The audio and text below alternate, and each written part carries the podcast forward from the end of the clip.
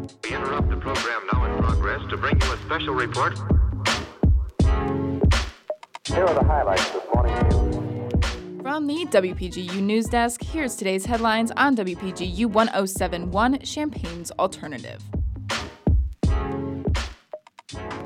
From WPGU News, I'm Daniel Villarreal.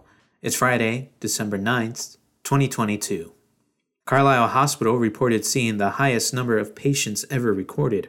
Last week, Carlisle saw 353 patients in one day in the emergency department, setting a record. The emergency department usually averages 250 people per day. Respiratory infections, flu, stroke, and heart attack are among the common cases doctors are seeing. Carlisle Medical Director Dr. Ben Davis says this may be caused by the increased immunity provided by mask wearing during COVID 19. Because masking was common last year, people did not catch the flu as easily making our immune systems more susceptible this year. Dr. Davis says that over the counter medications are the best way to treat flu like symptoms.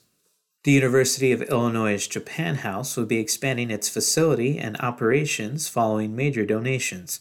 The Japan House plans to construct a new Ogurasato annex. The expansions will allow for larger class sizes at the Japan House and provide an increase in the facility's accessibility. Major contributions from the Ogurasato family, amounting in over $3 million, and donations from actor and university alumnus Nick Offerman made the project a possibility. Professor Emeritus and Japan House founder Shozo Sato and his wife Alice Sato contributed a million dollars to the project, while the late George Ogura, Alice's brother, contributed another million in 2017. The House passed the Respect for Marriage Act yesterday to ensure federal protections for same sex and interracial marriages. The bill passed the Democratic led House with 39 Republicans joining all Democrats in support of the act. Amendments passed alongside the bill states that the federal government will not be authorized to recognize polygamous relationships. The bill also includes that any nonprofit religious organizations would not be required to provide services to marriages of their choosing.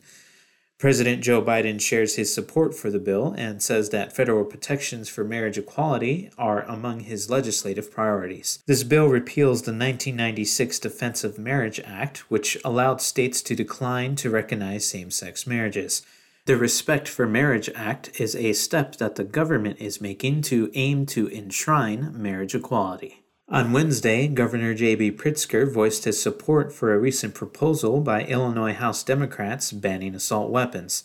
The proposal comes as a response to the shooting this past July in Highland Park that left seven people dead and more injured. Pritzker stated he is looking to have the bill passed in the first half of 2023 and wants to sign the bill into law before the 4th of July, the anniversary of the shooting. If passed, the bill would bar most people under 21 from getting gun permits, outlaw the sale of certain types of assault style guns, and ban large capacity magazines.